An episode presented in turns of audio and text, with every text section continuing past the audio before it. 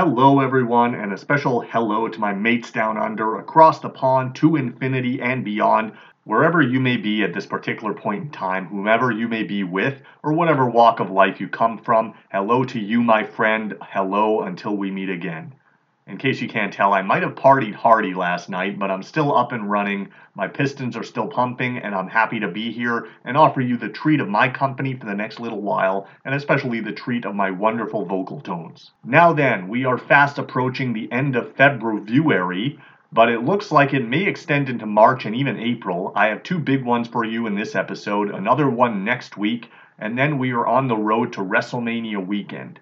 It's amazing how WrestleMania has turned into an entire weekend of festivities, not just for WWE, but the entire pro wrestling community. I love that it really brings everyone, whether fan or promotion, closer together. I'm about to kick things off with the first review, and then we'll take a short break for the weekly news brief before closing out the show with a review of the WWE's last stop on the road to WrestleMania. TNA had a pretty decent start to the weekend themselves. They presented their latest big show. It was called No Surrender, and we were all treated to it Friday night.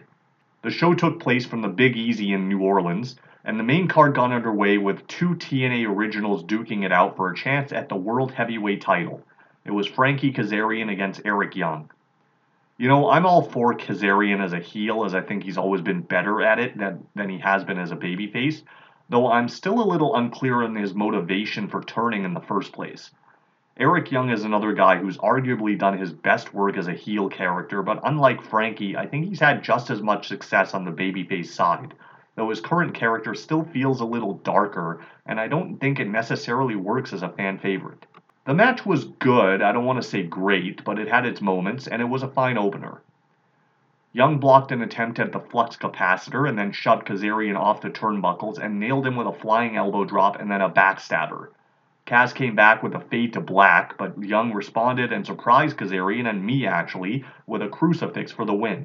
After the match, Kaz pulled the ref back into the ring to complain about the outcome and then leveled the ref with a clothesline and continued doing a number on him until more officials ran out to hold him off. Gia interviewed the grizzled young veterans up next about their upcoming title match. They basically said the ABC's time is up, and when they see the GYV coming, they should grit their teeth. And that led us right into the tag title match. It was actually the third match in a best of three series, as each team had picked up a win in recent weeks, but this one was for the gold. Before the match started, there was a shot of rap star Westside Gunn sitting at ringside. GYV immediately set their sights on the injured arm of Ace Austin, which was weakened in their previous encounters. Bey tags in quickly, but then he's the one isolated in the heel corner until Ace got the hot tag. He hits a dual missile dropkick to his opponent and then a Fosbury flop to the floor. ABC tries for the 1 2 sweep, but they're countered into dual submissions by their opponents. GYV hits back with an impressive tope into a doomsday device on the floor. As the ref is momentarily distracted by the non legal participants, Bey pulls out a scarf. He then hits the art of finesse, followed by the fold by Ace, and the champs retain, which was another kind of surprising outcome. Steve Maclin and the Rascals are backstage. They cut a promo, and the Rascals basically warn that they are taking the tag division back over. Khan versus PCO is up next. PCO misses an early cannonball on the floor and then also misses the deanimator later in the match, but then Khan gets DQ'd after a chair shot on the floor. Why this was not a no DQ match in the first place is beyond me. Khan proceeds to do a number on PCO after the match and also manhandles the officials. They fight all the way to the top of the entrance ramp, and then Khan ties PCO's hands to one of the fixtures in the entrance tunnel and wraps a chair around PCO's neck and then twists it. Alex Shelley is in the back with his cornermen Kushida and Kevin Knight, as well as Chris Sabin, basically giving them a pep talk before their title match later. He asks Kushida and Knight not to throw in the towel, and Sabin asks if he needs him out there, but Shelley says Sabin should focus more on his own title defense. MK Ultra challenged Decay for the knockout tag titles up next. There was a weird sequence where Kelly and Rosemary were basically tied in a leg lock or something, and they kept both sitting up right in each other's faces, almost butting heads. Masha tagged in and blocked an attempt at the spear, and then countered into a snowplow on, I believe, Rosemary to pick up the win and take the titles. After the match, MK Ultra attacks Decay, but then Dani, Luna, and Jody Threat run out and chase them off. The System 4 are backstage, and again, I haven't seen a more random group outside of a Die Hard movie but Moose basically requests that none of them throw the towel in. Josh Alexander versus Simon Gotch is next. I thought they did a really good job in recent weeks of explaining the history between these two and trying to tie it all together. This was a really good technical match, probably the best of Gotch's career, but Alexander has probably had better. They traded forearms back and forth, and then Gotch starts to target Alexander's back with a senton onto his back as he's draped over the ring apron. Gotch manages to avoid an attempt at the ankle lock, but Alexander hits a power bomb into a backbreaker, followed by the C4 spike for the win. I have to imagine that this signifies the end of Gotch's run in TNA, otherwise, I'm not sure why he'd take a clean loss in his first big match. AJ Francis is backstage, continuing to try to recruit Rich Swann. Swann thinks Francis is just playing mind games ahead of their match this coming Thursday, and Francis says just because they're going to be opponents doesn't mean they have to be enemies. Alex Shelley challenged Moose for the world title up next in what is called a no surrender match, where to win, your opponent's corner must throw in the towel on their behalf. I don't know what would prompt anyone to do that, so the stipulation was kind of bizarre. Shelley locks on a Fujiwara armbar almost instantly. Moose comes back with a power bomb into the ring apron and then traps Shelley's arm in one of the turnbuckles and whacks him in the hand with a chair. Shelley responds with a power bomb off the top rope into a trash can, which was placed upright in the ring, and it looked like Moose just made contact on the edge of the can, which might have hurt more. Shelley then applied a crossface, but Moose made it to the ropes, and then Myers places brass knuckles on his hands. I guess you can call them Moose knuckles, or maybe not. Shelley eventually goes back to the crossface, but this time wraps a chain around Moose's mouth. At this point, the cornermen start fighting at ringside, and then Alisha enters the ring, but is kind of forced out by Shelley through intimidation. Moose hits a spear off the distraction, and then a second spear with the chain wrapped around him, and then Kushida throws in the towel with a very little prodding. I'd imagine this will eventually lead to a Shelley versus Kushida feud, which wouldn't be the worst thing. Moose then hits a third spear after the match. Second from the top was the Knockouts title match with Jordynne Grace defending against Gisele Shaw, cashing in her Queen of the Mountain opportunity. Before the match even starts, the concierge before Ash by Elegance enters the ring to introduce her, as Ash was seated at ringside. I don't know about Ash, but this concierge guy is awesome. Giselle hits a Spanish fly off the ring apron and then tries a springboard cutter in the ring, which Jordan blocks. Grace then delivers a spinning back fist and then the juggernaut driver, and that was pretty much all she wrote. There was a short promo by Jake something backstage. He basically says he'll be watching the X Division title match very closely and basically challenges the winner. And that leads into the main event for the X Division title with Chris Sabin defending against Mustafa Ali. I'm very surprised that this is the match they chose to close the show, especially considering it was Ali's first match in the company. That said, it probably was match of the night, and these guys really put their working boots on. It might have taken a while, but I think Ali has finally found something that's worked. I love this whole political gimmick of his, and it makes sense since he's kind of politicked his way into the title match in the first place, or at least that's the way they made it seem.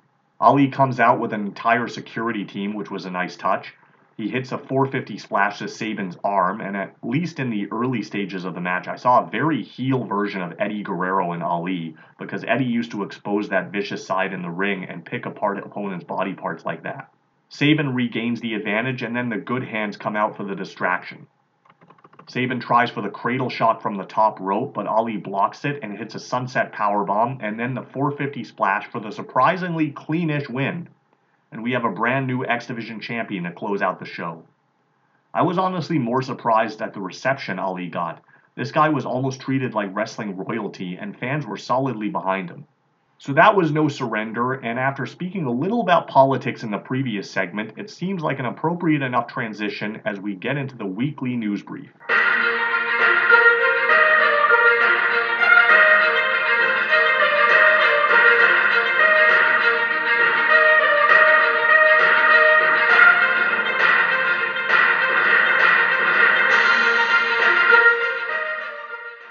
Vince McMahon continues to make headlines, and not for any good reason. Wrestling veteran Paul Roma recently came forward and spoke with News Nation about the Vince McMahon scandal. Roma suggested that there may be a story during the time that he worked for the company in the late 80s, and maybe even worse than the recent accusations by Janel Grant, though Roma declined to go into specifics. I guess it's easy to point fingers here, but it's almost kind of embarrassing as a wrestling fan to know that if it's Vince McMahon, chances are it's probably true. As I said previously, I wouldn't be shocked if more and more stories come out in the next few weeks. Following her knee injury at last week's NXT tapings, WWE star Shotzi confirmed this week that she tore her ACL, which would put her out of action for at least nine months. I want to wish Shotzi nothing but the best and hope she has a speedy recovery. Per Sports Illustrated, former WWE senior writer Jennifer Pepperman is officially all elite. Pepperman will be the company's vice president of content development. This can only mean good news for AEW, I think, as I, in addition to her WWE experience, Pepperman also wrote for TV dramas and soap operas, and had a very strong relationship with Mercedes Moné during her time in the WWE, and Moné is of course rumored to debut in AEW in the coming weeks. Also announced this week, Dwayne Johnson's Seven Bucks production company is set to put together a biopic on the Nature Boy Ric Flair and AEW will return to Arthur Ashe Stadium in New York City for this year's Forbidden Door event in June, as announced on X.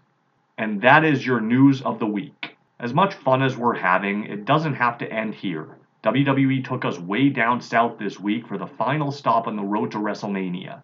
It was Elimination Chamber and it took place in beautiful Perth, Australia, and what a beauty it was.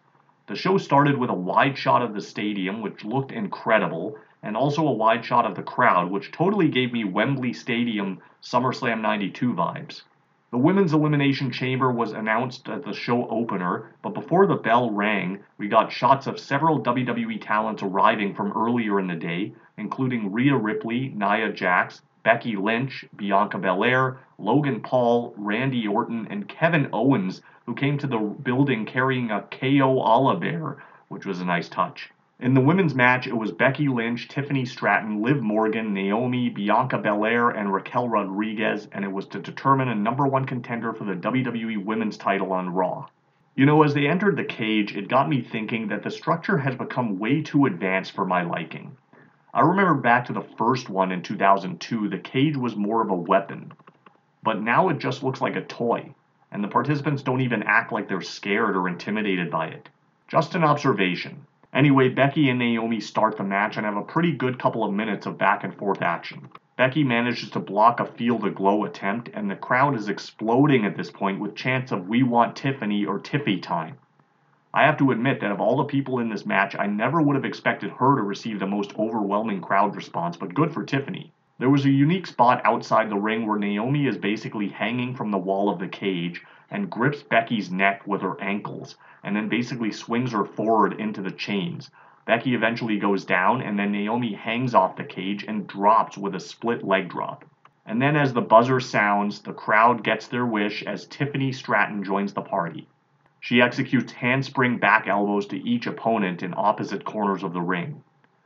Liv Morgan joins the match next and often reminds me of a hamster that wants to be a tiger, but I thought she did really well in this match. She basically runs Tiffany back and forth, bouncing her off chamber pods, and then Becky delivers a Bexplex to Tiffany on the cage platform, which used to be pure steel but is now padded, I would think for safety reasons. Becky then applies a disarm her to Tiffany with Tiffany's arm stretched through the chains. Naomi sits atop one of the pods and then executes a sunset powerbomb to Liv, who is standing on the top turnbuckle. But before Naomi can capitalize, she is quickly rolled up by Tiffany for the first elimination. I bet she thinks she made a wise choice returning to WWE now. She did have a pretty good showing, though. Raquel Rodriguez enters the match next and appears to be suffering from the atmosphere down there, but good on her for still competing and doing a great job of it. She runs Becky into the chains a few times with a front slam, and then hits a fallaway slam to Becky over the ropes and back into the ring. The other three women left in the match then work together against Raquel, who is the biggest threat at this point. Bianca finally enters the match, and her and Raquel go at it. Raquel tries for a slingshot suplex, but Bianca counters mid move into a spinning DDT on the cage platform. She then stretches Raquel across the top turnbuckle, and Liv comes flying off the pod with a senton to her former partner. Not to be outdone, Tiffany, who is on the same pod, delivers a swanton onto the pile of standing opponents on the cage platform. As Tiffany climbs to the top turnbuckle, Liv meets her there and hits Oblivion off the top, pinning Tiffany for the second elimination. Raquel then executes a double Tejana bomb to both Liv and Becky, which looked amazing, but then Bianca hits Raquel with a KOD to eliminate her. The remaining three have a good sequence of counters in the closing minutes of the match. Becky manages to flip through an attempt of the KOD, and with Bianca a bit disoriented, Liv rolls her up to get the surprising elimination. And then, literally seconds later, Becky plants Liv with a manhandle slam, and Becky Balboa is on her way to WrestleMania. There wasn't a lot of wasted time on this show as we basically went right into the next match. It was for the tag team titles with the Judgment Day combination of Finn Balor and Damian Priest defending against Tyler Bate and Pete Dunne, now collectively known as New Catch Republic. Not a great name, but Cole noted that it's kind of a mishmash or tribute to their previous teams, so at least there's a reason for it. And you know what? Whenever a team gets a name, it always suggests that it's more of a long term thing, which is good. The baby faces get the early advantage until Priest connects with a solid right hand to Bate, effectively killing that momentum. The babyfaces turn the tides, and then Dirty Dom gets involved with a cheap shot. The big strong boy Bate comes back with an impressive airplane spin to Priest, and then Dunne goes for the pin, but Dom reaches in and breaks it up. The ref notices the interference though and ejects Dominic from ringside. The babyfaces later hit a double Tyler driver to Bate, but Priest breaks the pin. There's a bit of an awkward sequence where Priest goes for the razor's edge. He was supposed to be tripped and fall into Balor, which would have crotched him on the top turnbuckle, but Priest ends up falling a little too early.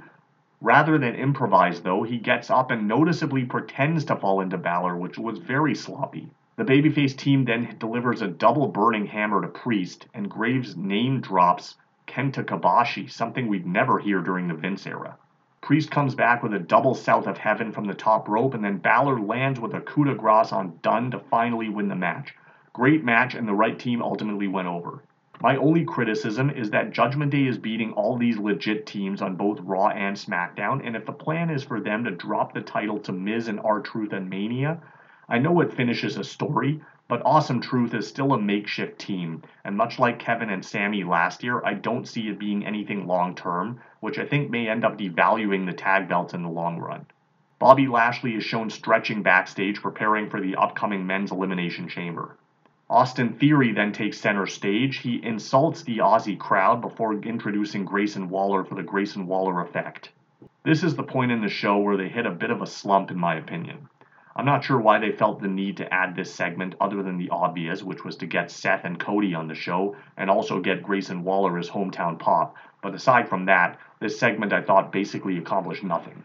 Waller almost immediately brings out both Seth and Cody. They basically each provide an update, Seth says he's only a few short days away from being medically cleared to return to the ring. Waller then asked Cody if he thought he was being selfish by denying fans a match between Roman Reigns and The Rock. The crowd erupts into chants of Rocky sucks at this point. Cody suggests that he was about to explain why he stepped away from the main event initially just to step back in, but instead he said that his schedule between now and WrestleMania is wide open and he wants a match with The Rock. I'm not sure what other big shows they have planned between now and then, but I would think that match will be booked on night one of WrestleMania, which means Roman Reigns will likely also have a second match. Theory cuts in at this point and continues to insult the crowd and both Seth and Cody. He then starts spouting off some classic rock catchphrases until Seth attacks him. Cody then drops Theory with a Cody cutter, and Seth hits the stomp, with Waller just kind of standing in the background watching the whole thing kind of awkwardly. KO and Logan Knight are also shown in the back prepping for the chamber match, and that's next on the card. It's the men's elimination chamber to determine a number one contender for the world heavyweight title, currently held by Seth Rollins. LA Knight starts the match with Drew McIntyre, and the crowd almost immediately starts chanting CM Punk.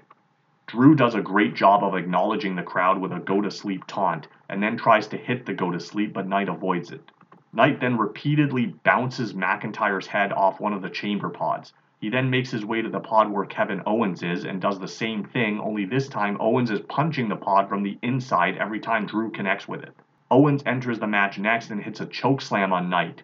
Cole noted that Owens doesn't usually deliver a chokeslam, but promised a young kid at a Make a Wish function that he would deliver the move in the match. Owens then hits a code breaker to Drew while landing with a senton on Knight. Lashley enters the match next and renews his rivalry with Drew. Orton then enters the match and hits a draping DDT to Owens on the cage platform, and the announcers pointed out that Orton has apparently hurt his back. I'm not sure what that was from, but this was either a legit injury or a masterful job of selling by Orton. Hopefully he's okay. Logan Paul enters the match last and had a marker with him that he used to apparently write the words KO sucks on the inside of his pod, which was great. As Paul is about to be released from his pod, KO is waiting for him on the outside and basically forces the door open. KO then starts beating on Paul from inside the pod, and then Lashley throws KO through one pod and then hits a running spear to Logan through a pod on the opposite side. Lashley apparently hurt himself delivering the move, and then Drew capitalized with a Claymore outside the ring. He hits another Claymore to Lashley inside the ring for the first elimination. LA Knight then starts building some momentum. He hits both Orton and Drew with a BFT, but then out of nowhere, AJ Styles attacks Knight from behind with a steel chair, and apparently AJ snuck into the chamber as the refs were trying to get Lashley out. AJ then hits a Styles Clash to Knight on the chair, and McIntyre rolls over to eliminate Knight. KO then hits Drew with a pop up powerbomb and then a stunner on Logan Paul. He goes for a second stunner on Orton, but Orton blocks it and hits an RKO to eliminate Owens. Paul is the first to his feet and pulls out a pair of brass knuckles from his trunks and he gets all cocky, taking way too long to put the knucks on his hand, allowing Orton to sneak in an RKO out of nowhere to eliminate Paul. Orton then hits another RKO on Drew, but before he could go for the pin, he is absolutely cold cocked by Paul, who finally has the brass knuckles on his hand, and this opens the door for Drew to pin Orton and punch his ticket at WrestleMania. Seth versus Drew should be a fine match, but it's already been seen a couple of times recently, and I feel like this match needs some kind of hook to get the fans interested in seeing a third match. I think it either gets a stipulation or Priest cashes in on Rollins before Mania and the match becomes a triple threat. Either way, it needs something different than their previous encounters. Triple H takes center stage next. He basically just thanks the crowd for welcoming WWE into their home. And that leads into the main event for the Women's Championship on Raw with Rhea Ripley defending against Nia Jax. This was probably the weakest match on the card, but I can understand why they made it the main event though I was expecting a much bigger reaction for Rhea. I think Tiffany even got more of a reaction. Rhea almost immediately went for the riptide, but Nia fought out of it with back elbows. For the rest of the match, Nia basically targets Rhea's back. She applies a torture rack and then delivers a Samoan drop from the middle rope and a second Samoan drop onto the announce table at ringside, but it doesn't break. And then Nia delivers an elbow drop, which finally crashes Rhea through the table. Back in the ring, Nia hits the Annihilator, but Rhea kicks out. And I think they've done a really good job of protecting that move. I believe this is the first time that anyone's ever kicked out of it. Rhea then fires back with a superplex and finally hits the Riptide to keep the title. This was definitely the right call, but I wonder what this now means for Nia at WrestleMania. Considering their interaction at the Rumble, I can definitely see them doing something with her and Jade Cargill, but the challenge is you want to keep positioning Jade strong, and I'm not sure if Nia is the right opponent to do that, as I think the match like that will just expose her weaknesses. So that wraps up another week of events. Normally at this time, I would be previewing the AEW Revolution show, but it occurs to me that that event is going to be on the Sunday night instead of Saturday, meaning that I'll have plenty of time to do that in next week's episode. Until we meet again, I leave you with an ABC.